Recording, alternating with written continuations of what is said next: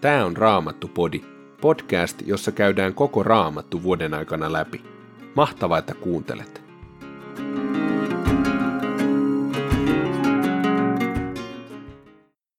Tänään luetaan neljännestä Mooseksen kirjasta, ensimmäisestä luvusta, jakeesta 47, toisen luvun jakeeseen 34. Evankeliumista Johanneksen mukaan luvusta 11 jakeesta 28 jakeeseen 57 ja psalmi 2. Neljäs. Mooseksen kirja. Ensimmäinen luku, jae 47. Leeviläisiä ja heidän sukujaan ei otettu lukuun väenlaskussa. Herra sanoi Moosekselle, Leevin heimoa sinun ei pidä tarkastaa sotapalvelusta varten, äläkä laske leeviläisten lukua, kun lasket muiden israelilaisten lukumäärän.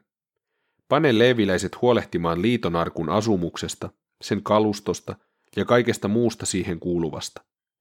Heidän tehtävänään on telttamajan ja kaikkien sen varusteiden kuljetus.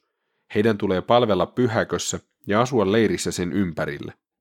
Kun telttamaja siirretään uuteen leiripaikkaan, leeviläisten on purettava maja, ja kun pyhäkkö on saapunut perille, heidän tulee pystyttää se. Jos joku ulkopuolinen puuttuu näihin tehtäviin, hänet on surmattava. Israelilaisten tulee asettua leiriin heimoittain, kunkin heimon joukkoineen oman tunnuksensa ympärille. Leeviläisten on leiriydyttävä telttamajan ympärille, ettei Herran viha kohtaisi Israelin kansaa. Leeviläisten tulee huolehtia liitonarkun majasta ja siellä suoritettavasta palveluksesta. Israelilaiset tekivät kaiken sen käskyn mukaisesti, jonka Herra oli Moosekselle antanut. Toinen luku. Herra sanoi Moosekselle ja Aaronille, Israelilaisten tulee asettua leiriin pyhäkköteltan ympärille, mutta jonkin matkan päähän siitä. Jokaisen on leiriydyttävä heimonsa tunnuksen ja sukunsa merkin lähelle omalle paikalleen. Pyhäkköteltan itäpuolelle asettuu Juudan heimo tunnuksineen ja kaikkine joukkoineen. Juudan päällikkönä on Nahson, Amminadabin poika. Hänen joukkojensa vahvuus on 74 600 asekuntoista miestä. Juudan leirin viereen asettuu Isaskarin heimo, jonka päällikkönä on Netanel, suorin poika. Hänen joukkojensa vahvuus on 54 400 asekuntoista miestä. Juudan toiselle puolelle asettuu Sebulonin heimo. Heimon päällikkönä on Eliab, Helonin poika, jonka joukkojen vahvuus on 57 400 asekuntoista miestä. Juudan leirikunnassa on asekuntoisia miehiä kaikkien 186 400. Tämän leirikunnan tulee marssia etummaisena. Pyhäkköteltan eteläpuolelle asettuu Ruubenin heimo tunnuksineen ja kaikki ne joukkoineen. Tämän heimon päällikkönä on Elisur, Sedeurin poika, jonka joukkojen vahvuus on 46 500 asekuntoista miestä. Rubenin leirin vieressä on Simeonin heimon paikka. Heimon päällikkönä on Selumiel, Surisattain poika, jonka joukkojen vahvuus on 59 300 asekuntoista miestä. Rubenin leirin toiselle puolelle asettuu Gaadin heimo. Heimon päällikkönä on Eliasaf, Deuelin poika, jonka joukkojen vahvuus on 45 650 asekuntoista miestä – Rubenin leirikunnassa on asekuntoisia miehiä kaikkien 151 450. He marssivat Juudan leirikunnan jäljessä. Seuraavina eli keskimmäisinä ovat leeviläiset, jotka kuljettavat pyhäkkötelttaa. Heimojen tulee lähteä tunnustensa jäljessä matkaan siinä järjestyksessä, jossa ne ovat olleet leirissä. Länsipuolelle asettuu Efraimin heimo tunnuksineen ja kaikki ne joukkoineen. Tämän heimon päällikkönä on Elisama, Ammihudin poika, jonka joukkojen vahvuus on 40 500 asekuntoista miestä. Efraimin leirin vieressä on Manassen heimon paikka.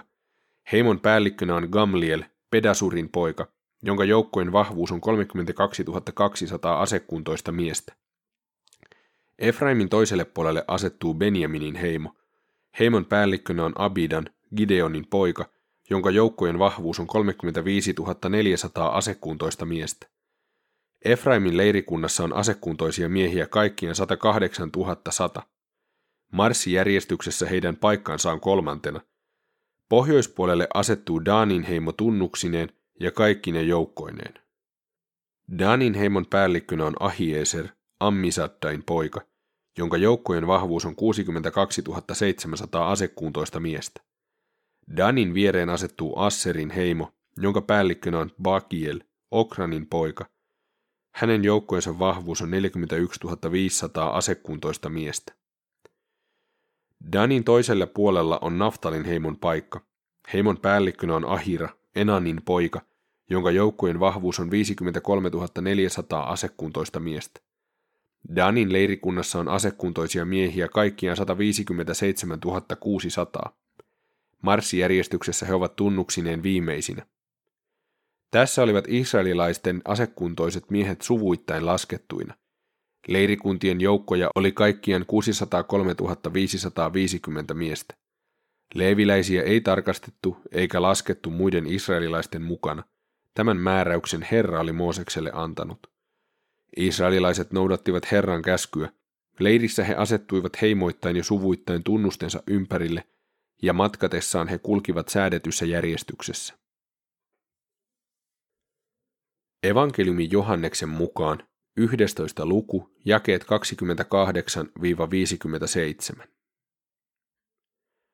Tämän sanottuaan Martta palasi kotiin, kutsui sisartaan Mariaa ja sanoi hänelle kahden kesken, opettaja on täällä ja kutsuu sinua.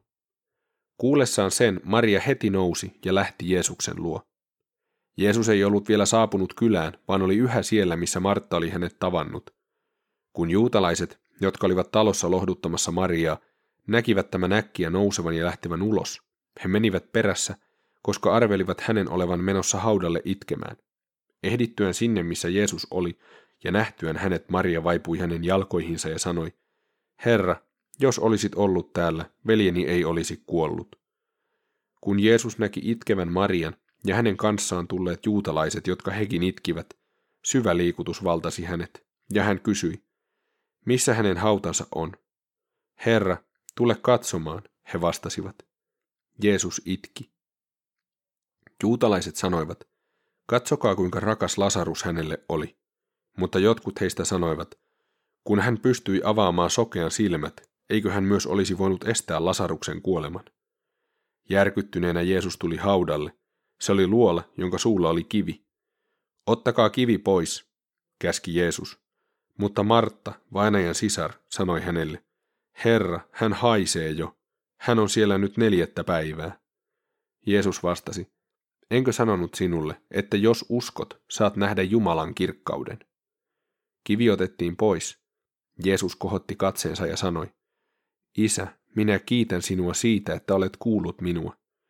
Minä kyllä tiedän, että sinä kuulet minua aina, mutta minä sanon tämän näiden ympärilläni seisovien ihmisten tähden, jotta he uskoisivat sinun lähettäneen minut. Tämä sanottuaan Jeesus huusi kovalla äänellä, Lasarus, tule ulos! Silloin kuollut tuli haudasta, jalat ja kädet siteissä ja kasvot hikilinan peittäminä. Jeesus sanoi, päästäkää hänet siteistä ja antakaa hänen mennä. Monet niistä juutalaisista, jotka olivat tulleet Marian luo ja nähneet, mitä Jeesus teki, uskoivat häneen, mutta muutamat heistä menivät fariseusten puheille ja kertoivat, mitä Jeesus oli tehnyt.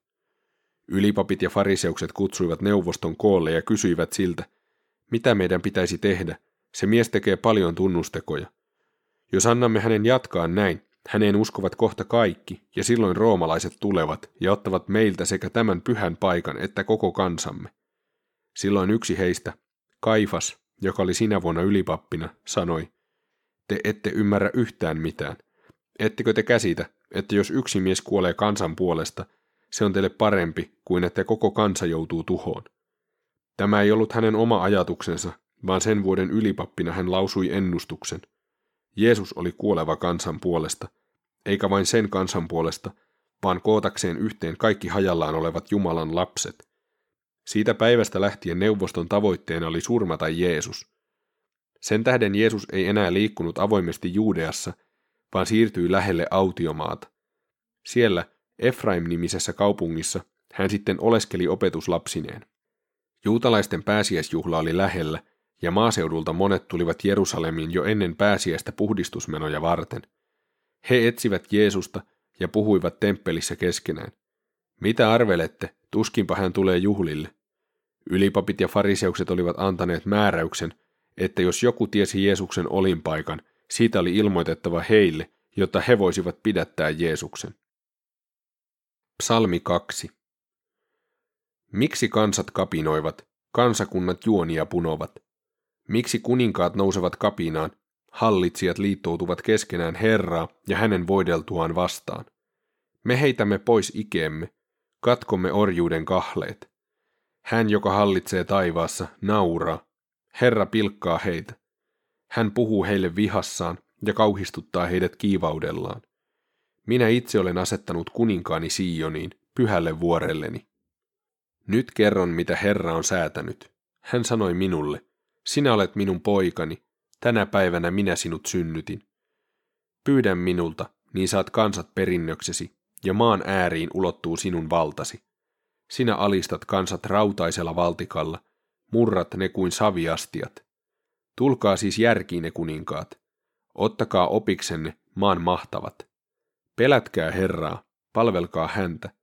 Vaviskaa, kohottakaa hänelle riemuhuuto. Tervehtikää poikaa hänen voideltuaan. Suudelkaa häntä, muuten Herra vihastuu teihin, ja te suistutte tieltänne tuhoon, sillä hetkessä syttyy hänen vihansa. Hyvä on sen osa, joka turvaa häneen.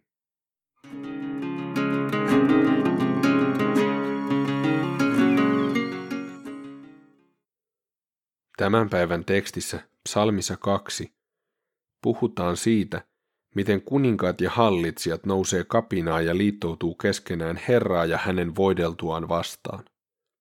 Kuninkaat ja hallitsijat kuvittelee vapautuvansa, he kuvittelee heittävän pois taakkansa ja katkovansa orjuuden kahleet, nousemalla Herraa ja hänen voideltuaan vastaan. Evankeliumissa Johanneksen mukaan on samantyyppinen tilanne. Tällä kertaa kyse on vain uskonnollisista johtajista. Näitä uskonnollisia johtajia huoletti oman asemansa menettäminen. Ja seurauksena he kääntyivät Jeesusta vastaan ja samalla Jumalaa vastaan. Ja säilyttääkseen tämän aseman he ovat valmiita uhraamaan syyttömän ja vilpittömän ihmisen, Jeesuksen. Mutta tämäkin asia kääntyy lopulta palvelemaan Jumalaa ja hänen tarkoitustaan. Niin kuin Johanneksen evankeliumissa sanotaan, Jeesus oli kuoleva kansan puolesta, eikä vain sen kansan puolesta, vaan kootakseen yhteen kaikki hajallaan olevat Jumalan lapset. Lopulta se on yksin Herra, joka sanoo viimeisen sanan tämän maan päällä.